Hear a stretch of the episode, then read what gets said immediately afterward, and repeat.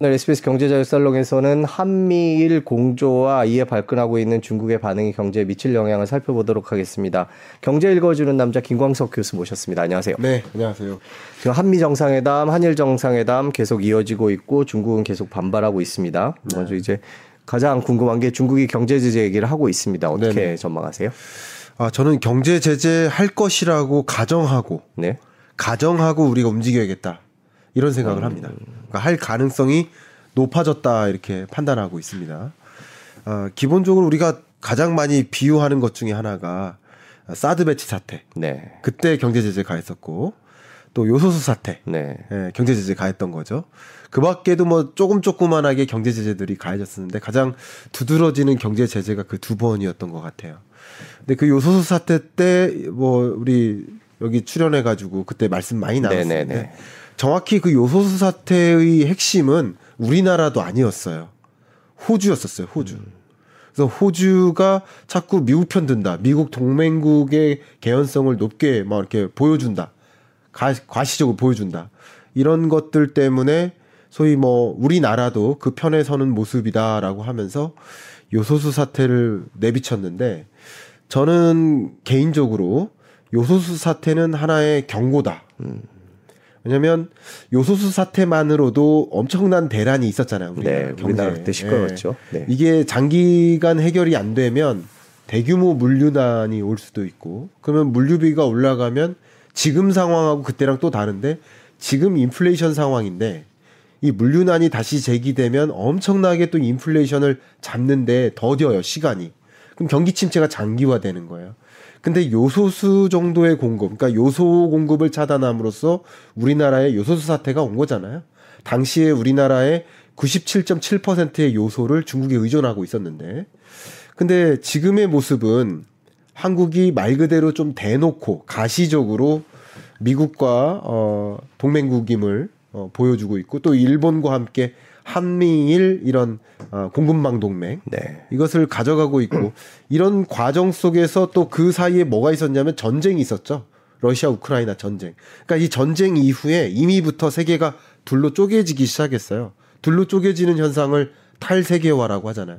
이 탈세계화라는 흐름이 이미 일어나고 있었고 러시아 또 중국 또 중동국 이들 국가들끼리 뭔가 동맹국을 어, 결성하고 또 미국, 유럽, 한국, 일본 이들과 또 동맹국을 결성하는 둘로 쪼개지는 현상이 명확하게 전개되고 있었는데 이번에 어떻게 보면 한국이 미국과 또 일본과 이게 동맹국임을 또 명확히 보여주는 그 갈등 관계가 좀 있었잖아요. 일본 같은 경우는 네. 그것마저 해소시키면서 말 그대로 동맹국임을 보여주는 과정이기 때문에 어, 중국과 또 북한이 보기에 어 쟤네 뭔가 혼쭐을 내야 되겠다라는 특단의 조치를 분명히 어, 발표하지 않을까 하는 생각이고 그럼 무엇일까가 문제잖아요. 네. 무엇일까? 무엇을 공격할까?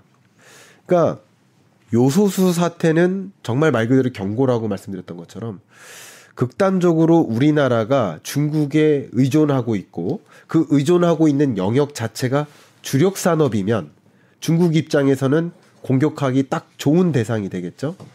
그게 여러분들이 많이 투자하고 계시는 반도체와 2차 전지 그리고 그 밖에 여러분들이 관심 있어 우리나라의 주력 산업들이죠. 주력 산업을 나열하면 뭐 반도체, 자동차, 자동차 부품 그리고 뭐 가전 제품, 스마트폰 그리고 그 밖에 뭐 석유화학 뭐 이런 것들이잖아요. 철강, 조선, 디스플레이, 2차 전지 이런 것들입니다. 근데 2차 전지 우리나라 전체 수출액의 한 2% 정도 돼요.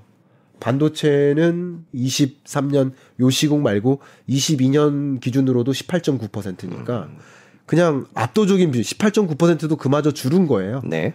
아, 그 전에는 20%를 초과한 적도 있었어요. 그러니까 우리나라 전체 수출 품목에서 1위 품목인 반도체, 2차 전지나 2차 전지가 왜 중요하냐면 2차 전지도 중요하지만 우리나라 자동차 수출액 있잖아요. 이게 자동차 수출이 우리나라 수출 품목 2위 품목이에요. 자동차와 자동차 부품을 합치면 약 12% 가까워요. 네. 그러니까 이 두 개를 합하면 반도체 그 다음 품목인 거야. 쉽게 말하면. 그리고 2차 전지도 넓게 보면은 자동차 부품이니까 네. 이렇게 보면 2차 전지까지 합했을 때 대략 한 13, 14% 정도 되거든요. 그러니까 반도체와 자동차 영역 이렇게 구분을 줘 볼게요. 이게 우리나라의 정말 말 그대로 주력 산업이고 두 개까지 이 정도만 다 합해도 거의 3분의 1이네요. 예, 3분의 30%가 일이에요. 넘겠네요. 네. 그러니까 이 영역에 집중적으로 공격할 만한 영역은 분명히 소재 공격일 것이다. 정확히 진단해 보면 요소수 사태도 소재 공격이었잖아요. 네. 소재 공급 차단. 그리고 한일 무역 전쟁도 정확히 보면 소재 공급이었어요. 소재 부품 장비 공급 안 하겠다 이런 식으로. 근데 여전히 우리나라가 중국에 의존하고 있는 것이 바로 이런 산업, 우리의 주력 산업에 들어가는 핵심 소재들이라고 볼 수 있겠고요. 저는 그때 한 작년 말쯤에 출연했을 때 이런 어 소재들을 소위 어 친환경 금속 아, green metal이라고 제가 이름을 붙였다고 말씀드렸었어요. green metal이라는 것은 이런 친환경 산업, 그러니까 예를 들면 전기차, 배터리, 또 넓게 보면 어, 태양광, 풍력 이런 영역에 공통적으로 들어가는 소재들이 있죠. 그게 대표적으로 리튬, 구리, 어, 니켈, 팔라듐 이런 영역인데 이미 우리는 이런 영역에 중국에 압도적인 의존을 하고 있어요. 그러니까 중국의 이번 공격, 만약에 공격이 시작된다 그러면 뭐 속상하지만 주력 산업이 아니면 공격할 의미가 없는 거예요. 그리고 중국 입장에서는 가벼운 공, 공격에 어, 한국이 정말 휘청하는 모습을 볼 것으로 기대할 것으로 생각합니다. 그런 관점에서 이 주력 산업에 들어가는 핵심 소재, 특히 이제 천연 광물 혹은 소재 이런 것들이 좀 주목되고요. 특히 22년부터 세계 경제의 핵심 주제가 공급망 병목 현상이었잖아요. 근데 공급망이 완전히 차단되다시피 완전히 그 병목 현상이 일어나고 그게 이제 전쟁 이후 러시아 우크라이나 전쟁 때문에 더 촉발한 거죠. 그게 초인플레이션을 만들었던 거예요. 그러니까 공급망 문제가 다시 제기되면 인플레이션 다시 촉발할 수 있어요. 그러니까 어떻게 보면 이 인플레이션 압력에 가장 지배적인 영향을 받고 있는 나라들이 미국, 유럽입니다. 우리나라는 상대적으로 덜한 거예요. 네. 미국은 물가 상승률 정점이 9.1%였고요. 영국이나 유로존 같은 경우 10%대를 초과했어요. 그러니까 고물가의 지배적인 압력을 받는 나라가 서구권이기 때문에 그런 나라들에 대한 어떤 공격으로서 뭔가 어, 소재 공급 차단. 더군다나 지금 일련의 한미일 동맹이라는 이 특징이 공급망 동맹이라고 볼 수 있거든요. 뭐 반도체 공급망 동맹이 됐든 공급망 동맹이고 그 공급망은 특히 포커스가 반도체, 전기차, 2차 전지, 신재생 에너지 이런 영역 말 그대로 바이든이 꿈꾸는 미래 산업인 거예요. 바이든이 꿈꾸는 주력 산업. 그런 영역을 중심으로 공급망을 완전히 안정화하자. 왜냐면 일본이 워낙 또 소재 강국이고 한국은 또 반도체 영역으로 본다면 제조 강국이고 또 미국은 설계 강국이니까 이들끼리 똘똘 뭉쳐서 그 동맹국이 아닌 피동맹국에게는 이런 거 공급하지 말자라는 방향으로 움직인다. 공격을 가한다. 라고 했을 때 그 충격이 더 클 거라고 보고 있기 때문에 그런 식으로 움직이는 과정이니까 중국 입장에서 과연 너네가 나를 배제하고 이게 될 것 같아 라는 뭔가 효과가 충분한 공격을 가할 거라고 보고 있고요. 그런 면에서 저는 앞에 말씀드렸던 green metal 영역, 아, 우리나라 주력 산업에 이게 2차 전지는 아직 그 수출 비중에서 많은 비중을 차지하지는 않지만 그럼에도 불구하고 이것은 우리가 키워갈 미래 유망 산업으로 보고 있잖아요. 더군다나 현재 세계 시장 점유율을 보면 2차 전지 중에서도 CATL이나 BYD가 세계 시장 점유율을 넓혀 나가는 이유가 중국 자국 시장을 중심으로 넓혀 나가고 있거든요. 그런데 그 다음으로 어떤 시장 경쟁력이나 기술 경쟁력 이런 면에서는 한국도 2차 전지 기업들 무시 못하고 또 삼성전자와 SK 하이닉스와 같은 반도체 또 어, 메모리 반도체 영역의 최강자. 그러니까 이런 소위 주력 산업이나 주력 기업들을 공격하지 않으면 아무 의미가 없는 거예요. 어떻게 보면. 그러니까 다시 한번 요소수 공급, 요소수 대란을 일으키는 그런 공격은 아닐 거라고 생각이 되고 그런 관점에서 저는 좀 주력 산업의 정말 핵심 요거 하나 건들면 완전히 와장창 된다 할 만한 그런 영역을 건드릴 거라고 생각이 되고 한국과 일본 간의 관계가 굉장히 안 좋았을 때 긴장감이 굉장히 고조될 때 그 시점에 역시 일본도 반도체 소재를 건드렸던 것처럼 그런 영역에 집중적인 공격을 하지 않을까 하는 생각을 갖고 있습니다. 중국이 한국 반도체를 건드릴 경우에는 본인들도 한국 반도체 의존도가 높기 때문에 네. 그게 그 보복이 될 수 있는 건가라는 생각이 들기는 해요. 네. 그거에 대해서는 어떻게 보십니까? 결국 이제 이 부메랑을 딱 던졌는데 상대방 맞추고 다시 돌아와서 자국에게 돌아오지 않을까 하는 걱정 분명히 할 겁니다. 그런 면에서 지금 만약에 공격을 한다면 아, 한국을 좀 크게 공격을 가하고 그리고 자국에는 영향력을 좀 덜 줄 수 있는 영역. 그게 그래서 저는 개인적으로 제가 2차 전지라고 얘기하고 싶진 않지만 네.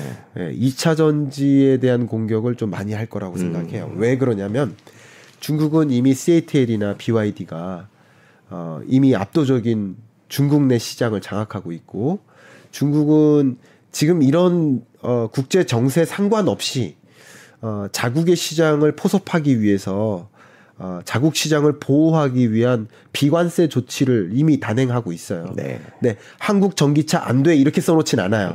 근데 어떤 기술적인 면을 고려해서 이런 이런 성격의 기술을 갖고 있는 2차 전지는 중국 내에서 시장에 통용될 수 없어. 라는 종류의 비관세 조치를 단행하는 거죠. 그래서 우리 어 반도체 아 우리 2차 전지 기업들이 중국 시장에 들어가기가 정말 쉽지가 않은 상황인 거예요. 그런 허들을 넘을 수가 없어요. 그렇기 때문에 2차 전지 같은 경우는 중국 입장에서 뭐 굉장한 뭐 영향력을 이미 행사하고 있고 그리고 중국 이외의 다른 시장으로 넘어가는 그런 과정이기 때문에 2차 전지에 대한 어, 핵심 소재 공급 차단이라든가 이런 문제 굉장히 강하게 가져갈 것 같고요. 절대 여러분들 오해하시지 마시고 제가 중국 2차 전지 기업이 유망합니다. 이걸 말씀드리는 게 아니에요. 그걸 말씀드리는 게 아니라 그런 공격이 있을 때 과연 우리가 잘 해낼 수 있을까 하는 걱정이고 그것에 선제적으로 대응했으면 좋겠다라는 말씀을 드리는 거예요. 그 다음 한 가지 또 강조하겠습니다. 정말 중요한 게 이 미중 패권 전쟁이 전개되는 과정에서 중국이 지금 일으키고 있는 전쟁이 하나 또 있어요. 바로 리튬 전쟁이에요. 리튬 전쟁. 이미 여러분 잘 아시겠지만 중남미 지역 가장 대표 멕시코도 물론 포함입니다만 칠레나 볼리비아 이런 지역들이 말 그대로 2차 전지 소재 리튬 트라이앵글 지역이에요. 그 남미 지역이 세계 리튬 생산량의 한 60% 가까이 차지할 만큼 압도적인 영향력을 갖고 있는데 얘네들이 지금 뭐를 선언합니까? 국유화, 리튬 국유화를 선언합니다. 그 밖에 리튬 외에도 다른 그 밖에 비철금속이나 광물에 대한 국유화를 선언해요. 이 국유화한다는 것은 통제하겠다는 거예요. 네. 민간화하는 게 아니라 국유화한다니까 마음 놓고 다른 해외 다른 기업이 와서 리튬 주세요 하면 주지 않는 방식을 채택하겠다는 거예요. 근데 그런 과정에서 중국이 어떻게 하고 있습니까? 남미 국가들하고 굉장히 강한 본딩을 만들고 있어요. 굉장히 강하게 타이트하게 가져가고 있습니다. 그동안 굉장히 많은 사회 간접 자본 지원 같은 거 다리 건설하고 도로 건설하고 할 때 지원해주고 광산 같은 것을 우리에게 넘겨라 혹은 우리 같이 공유하자 이런 방식으로 리튬 전쟁을 일으키고 있고요. 한 사이드가 남미고요. 그 다음 한 사이드가 아프리카예요. 그러니까 이런 지역을 중심으로 리튬 확보에 그러니까 제가 강조하고 있는 게 지금은 사실은 자원 전쟁으로 다시 돌아가고 있어요. 공급망적 그런 value chain을 만들고 공급망 동맹을 만드는 것도 결국 안정적으로 이런 자원을 수급받는 것까지 포함입니다. 근데 중국이 이미 남미와 또 아프리카 지역을 중심으로 이런 광물 자원을 확보해 나가기 위해서 이미 이만큼 움직였어요. 굉장히 많은 사회 간접 자본 제공하고 돈도 빌려주고요. 그리고 빌려주면서 우리 일대일로 사업도 뛰어들 수 있게 도움 주고요. 그러면서 그 페이를 위안화로 할 수 있게. 네. 그래서 위안화의 국제화도 이루고 있고 여러 가지 면에서 그런 방식으로 리튬 전쟁이라고 표현했지만 광물 자원 전쟁을 일으키고 있는 중이에요. 그런 와중에 만약에 우리가 물론 호주나 그 밖에 대체제가 있겠지만 그럼에도 불구하고 우리가 생산하는 그 2차 전지에 들어가는 소재를 중국이나 뭐 중국 동맹국에 의존하고 있는 상황에서 만약에 그것을 차단하게 되면 더 비싼 값에 다른 나라로부터 어, 리튬이나 그 밖에 광물 자원을 사와야 되고 그러면 그만큼 가격 경쟁력이 실추되는 거죠. 그런 것들이 저는 가장 우려되는 상황이기 때문에 분명히 공급망과 관련된 또 다른 보복이 있을 수 있다라고 좀 생각을 하고 있습니다.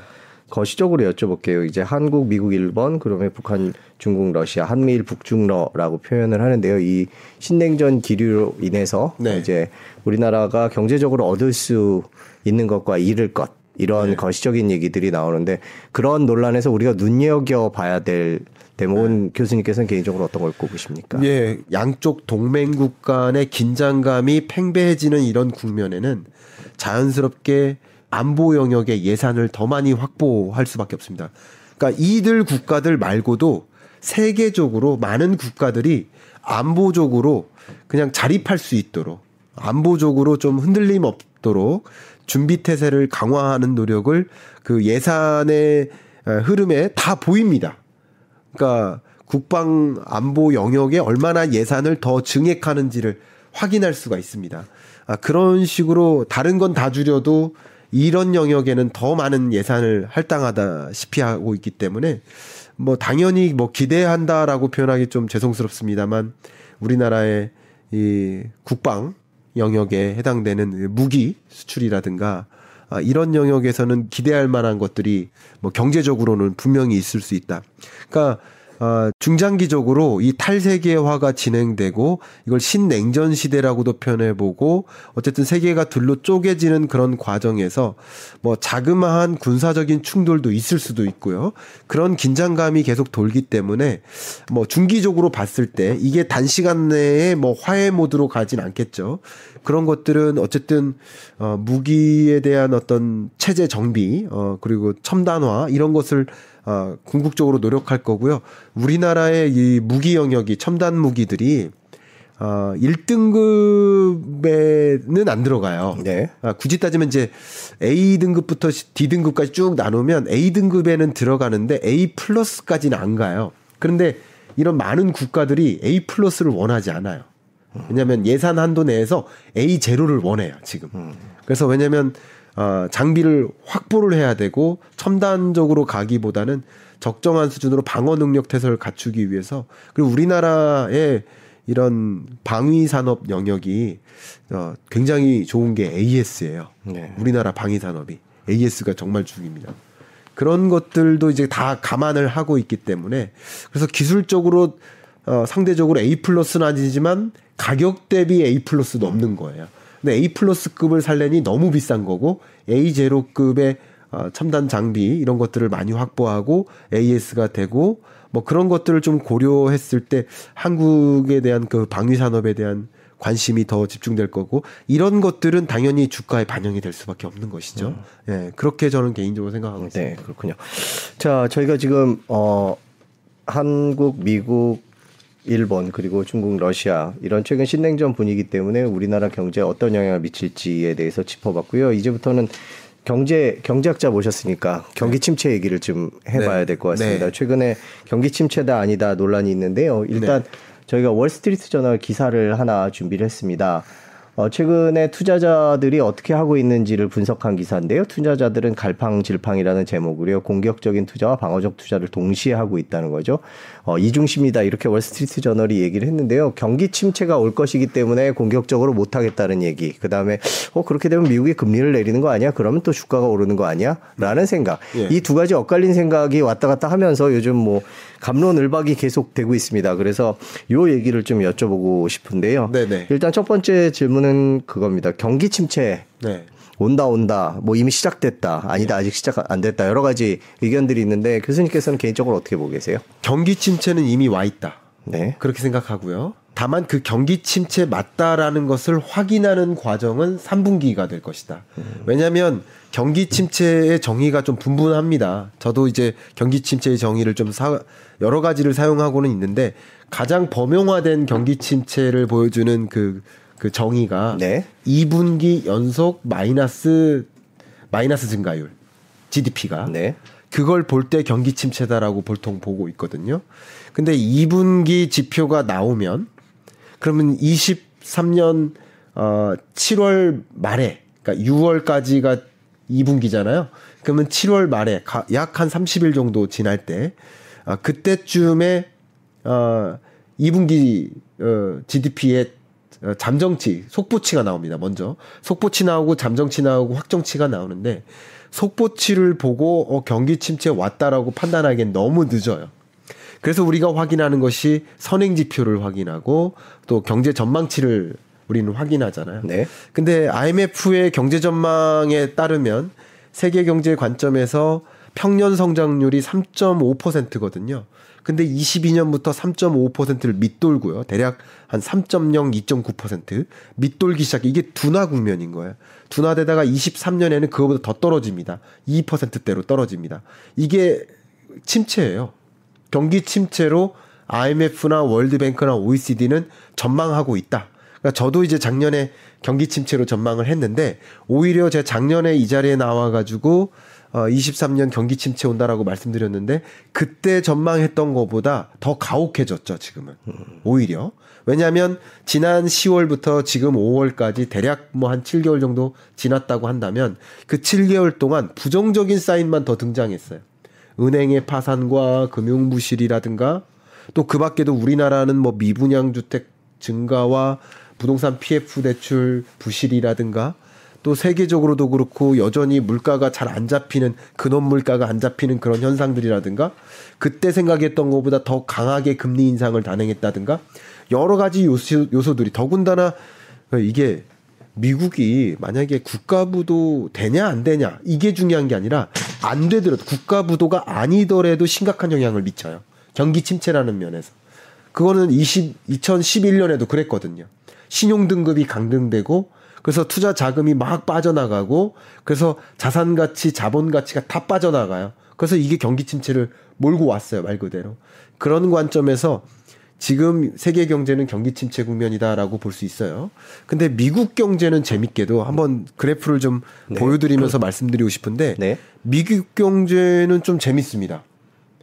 아, 보시면 2022년에 2.1%고 23년은 1.6%로 IMF가 미국 경제를 전망했습니다. 네. 근데 이 전망치를 좀 가만히 보면 22년 10월에는 23년을 1.0%로 그리고 23년 1월에는 1.4%로 상향 조정했고 또 4월 들어서 한 번 더 상향 조정한 거예요. 지금 그게 제일 밑에 있는 하늘색이 가장 예전에 한 그렇죠. 거네요. 그렇죠. 22년 10월에. 예, 그리고 가운데 그다음에 빨간 게 최근에 그렇습니다. 내놓은 전망이에요. 그러니까 미국은 경제 성장을 계속 상향 조정 상향 조정되고 있네요. 상향 조정이라는 예. 걸 말씀드릴 때 이 그래프가 L자로 이렇게 꺾여 있죠. 이거 자체가 경기 침체 국면에 진입하는 모습이에요. 네. 경기 침체가 아니다, 기다 이걸 논할 건 아닌 것 같습니다. 경기 침체 국면 맞아요. 네. 다만 그 경기 침체의 강도가 얼마나 강한가 이걸 보여줘야 되는데 22년 10월까지만 해도 하드랜딩 할 것 같은데 하드랜딩까지는 아니다. 그래도 이 정도는 마일드한 경기 침체다. 어쩌면 연준 입장에서 요 정도 경기 침체는 유인했던 것이다. 원래 우리가 원했던 그 경기 침체 상황이다. 네. 라고 받아들일 만큼의 경기 침체예요. 그러니까 마일드한 경기 침체, 세계 경제 침체나 우리나라 경제는 유독 어렵거든요. 그런데 미국 경제는 그럼에도 불구하고 매우 강한 모습을 보이고 있기 때문에 연준 입장에서 금리를 인하할 만큼의 경기 침체가 아니라는 거예요.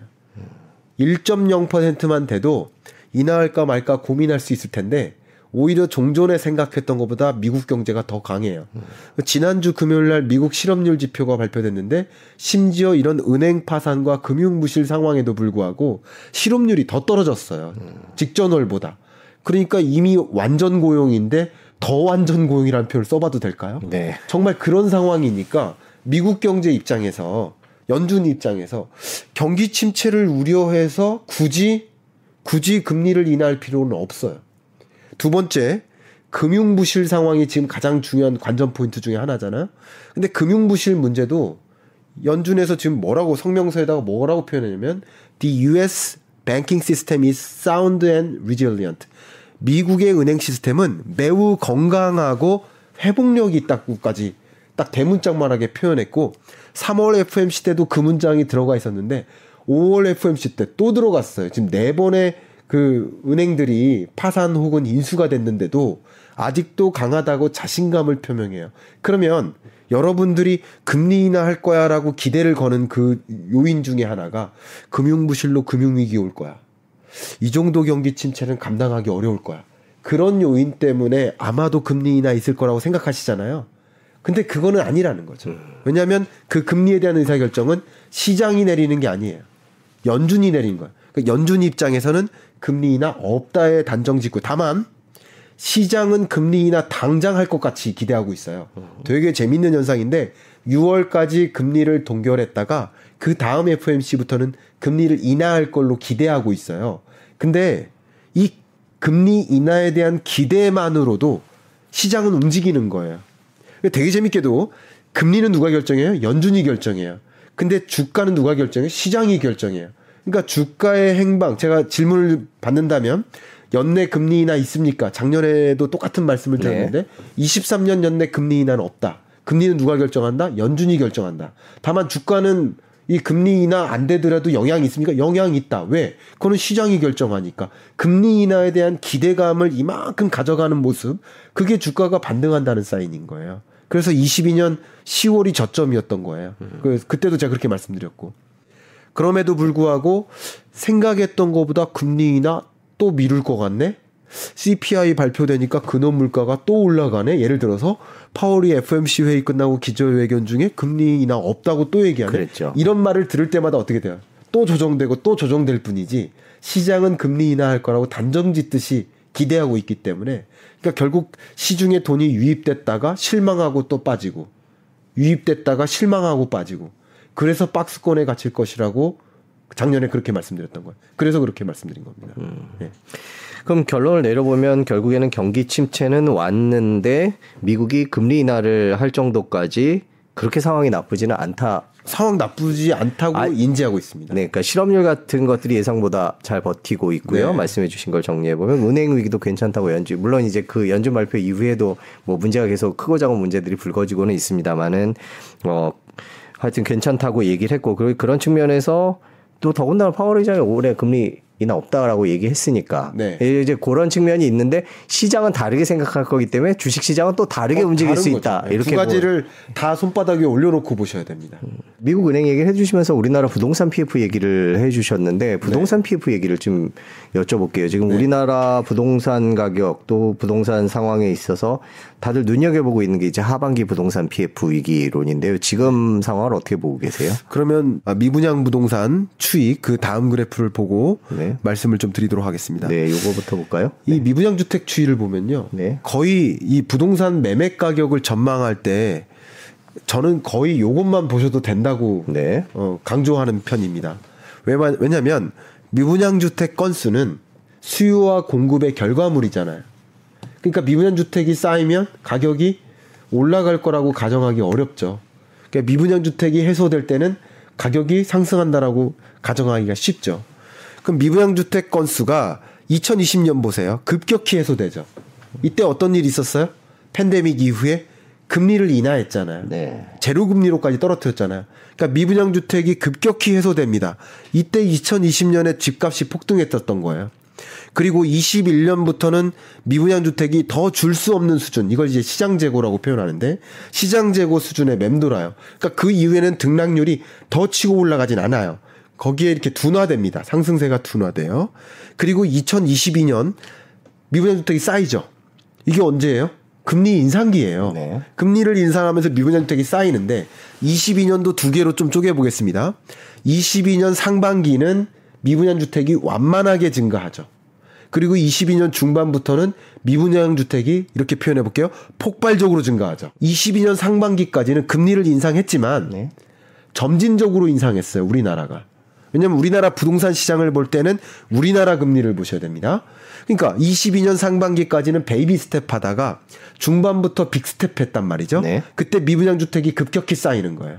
자, 이런 흐름을 보세요. 그리고 그 이후에 7만 5천 호를 찍었죠. 그 이후에는 추가적인 금리 인상을 안 했죠. 동결했죠. 그러니까 금리와 미분양 주택의 흐름이 명확히 명시적으로 여러분 보이실 수 있고요. 네. 자, 이 그래프랑 매매 가격 등락률을 한번 보시고 가시죠. 20년의 매매 가격 등락률 이게 전주 대비 등락률입니다. 네. 지난주보다 상승했나? 지난주보다 상승했나? 네, 글씨가 작아서 잘 안 보이실까봐 빨간색은 매매 가격이고요. 사고판 가격이죠. 네. 파란색 줄은 전세 가격입니다. 예, 그 가격의 등락률이니까 네. 그게 0 이상의 맴돌면 어떨까요? 0 이상의 맴돌면 상승세. 그리고 마이너스 0 밑으로 밑돌면 하락세 이렇게 보시면 좋아요. 네. 근데 2020년에 이 등락률의 경향성이 폭발적으로 치솟죠. 네. 예, 그냥 올라가는지 내려가는지만 보시면 됩니다. 이때 미분양 주택이 해소될 때예요. 그리고 21년 들어서 미분양 주택 건수가 그냥 시장 재고에 맴돌 때 등락률이 더 이상 안 올라가고 둔화되죠. 그리고 22년 들어서 미분양 주택 건수가 증가할 때 상승세가 급격히 둔화되다가 그리고 22년 중반부터 미분양 주택 건수가 급격히 늘어날 때 그때 마이너스로 전환되는 거야. 0 밑으로 꺼지죠. 미분양 주택 건수가 급격히 치솟고 그 위험 구간을 6만 호 정도로 보고 있습니다. 6만에서 6만 5천 호. 근데 지금 7만 5천 호를 초과했고 지금 한 번, 한 번 해소되는데 한 번 가지고 예단하면 안 되고요. 그리고 유의미한 수준은 아닙니다. 7만 5천 호대에서 7만 2천 호대로 해소됐고 또 한 가지 미분양 주택 건수는 이런 흐름이지만 준공후 미분양 이게 악성이라고 보잖아요. 네. 악성 미분양 주택은 계속 오르기만 합니다. 계속 늘기만 합니다. 그래서 대략 한 7,500호 요 정도, 8,500호 요 정도로 계속 늘기만 합니다. 그러니까 이런 경향성을 본다면 부동산 PF 대출이라는 그 의미 자체가 분양되고 나면 돈 갚을게요 하면서 빌리는 거잖아요. 근데 분양이 안 되고 계속 쌓이고 있으니까 갚을 능력이 어떻게 됩니까? 상실돼요. 그러면 건설사들이 못 갚으면 이, 이 건설사를 뭐라고 합니까? 부도가 났다라고 표현해요. 네. 부도 나면 은행은 그 돈을 받을 수 있나요, 없나요? 못 받죠. 못 받으니까 금융부실로 전개가 되죠.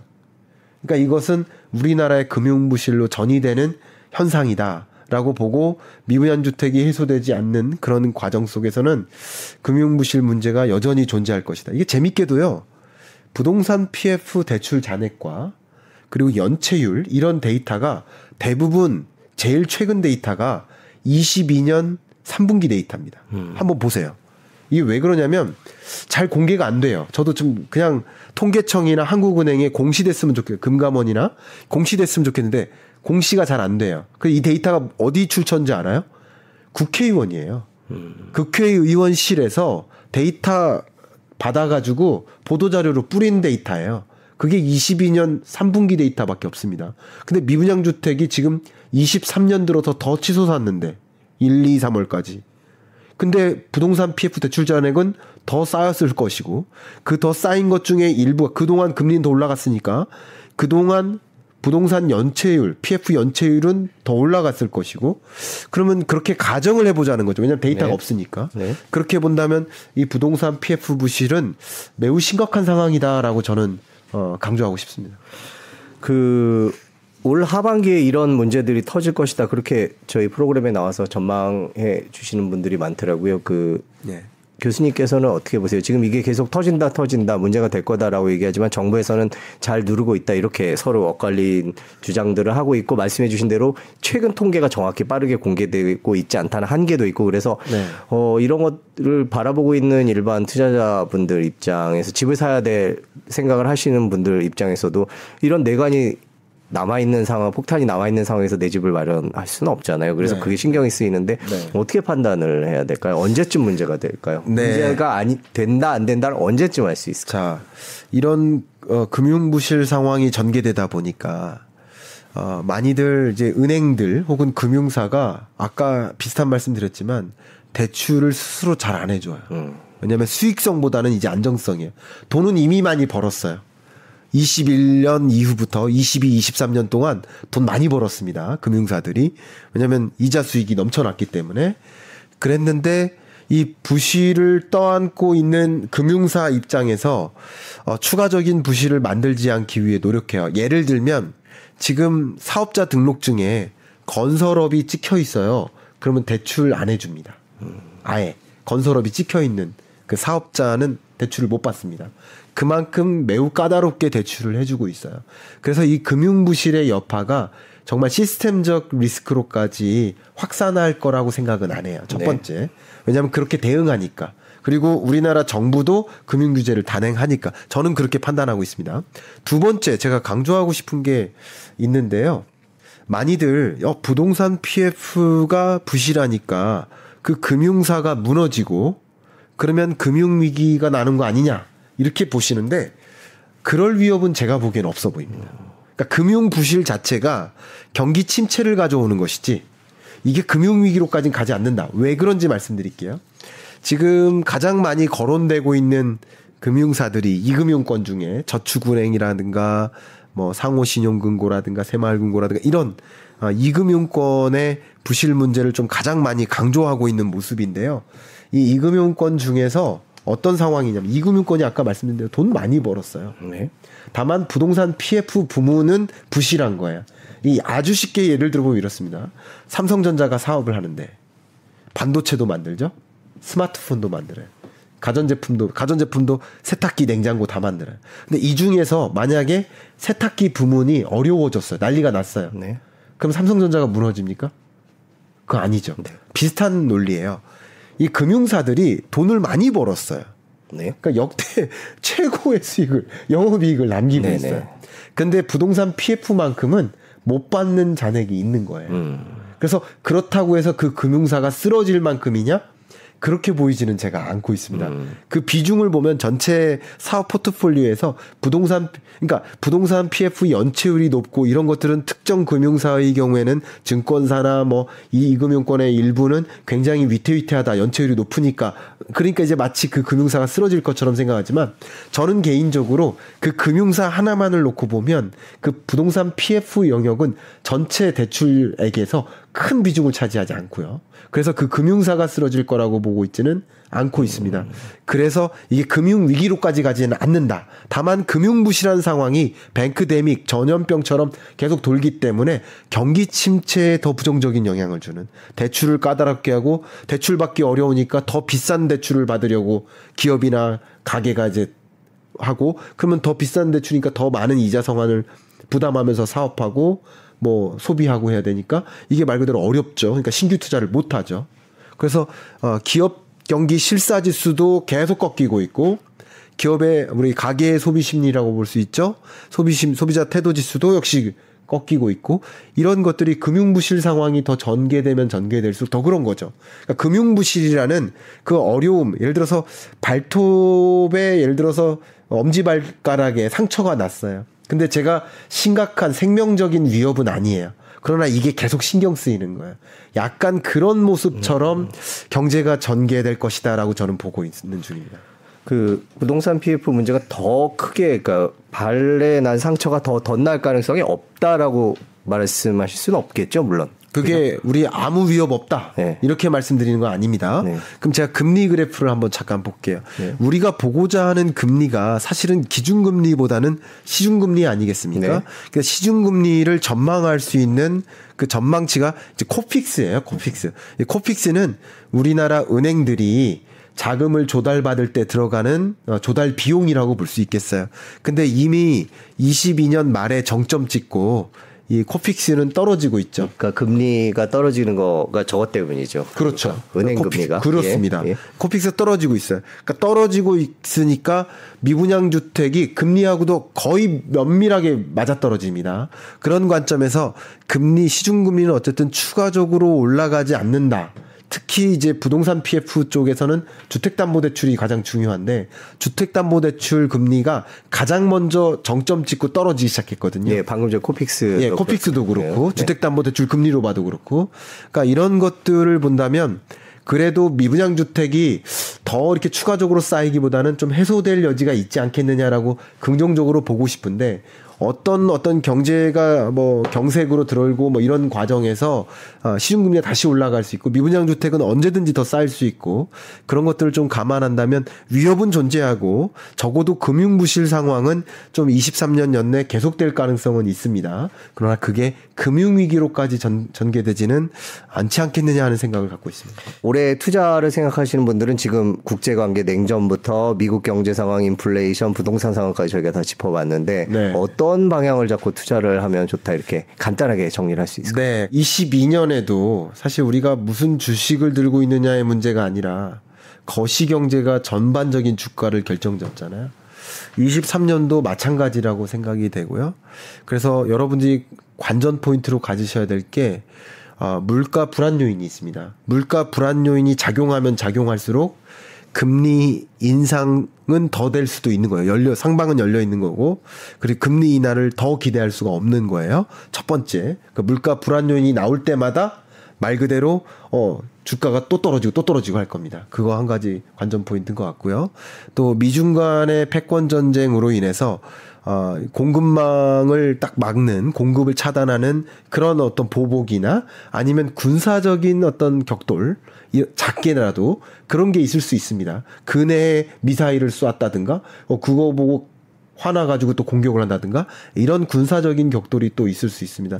그런 국제 정세적인 거 좀 체크하시면 좋겠고 부동산 시장을 여러분 판단하실 때는 이미 말씀드렸습니다만 미분양 주택 건수가 정점 찍고 확실히 이렇게 안정화, 그러니까 해소되는지 유의미한 수준으로까지 2, 3개월 연속 확실히 해소되는지 이걸 보셔야 되고 지금 아파트 매매 가격 등락률이 전국적으로 마이너스 0.48%를 찍었었고 마이너스 0.3%까지는 왔습니다만 이게 0을 통과할지 계속 0을 통과 안 하고 갈지는 미분양 주택 건수와 금리가 결정질 때 거니까 그 두 가지 요소를 보시면서 내 집 마련의 시점을 조금 더 소극적으로 이렇게 하시면 어떨까 하는 조언을 드리고 싶습니다. 네, 오늘 세계 경제부터 두루두루 짚어봤습니다. 근데 긍정적인 얘기보다는 아무래도 지금 현재 이 시점에서는 조심스러운 얘기들이 더 많네요. 그럼요. 예, 조심스러운 상황이 고요. 여러분이 조금 적극적으로 뭔가 의사결정할 만한 국면이 아니라는 걸 음. 여러분 동의하실 겁니다. 네네. 그런 국면임을 정확하게 진단하는 그런 시점이지 않을까. 거시경제를 좀 진단해보고 가는 시점이지 않을까 의견을 드립니다. 네, 오늘 김광석 교수님 모시고 경제 얘기 짚어봤습니다. 오늘 긴 시간 고맙습니다. 제가 감사합니다.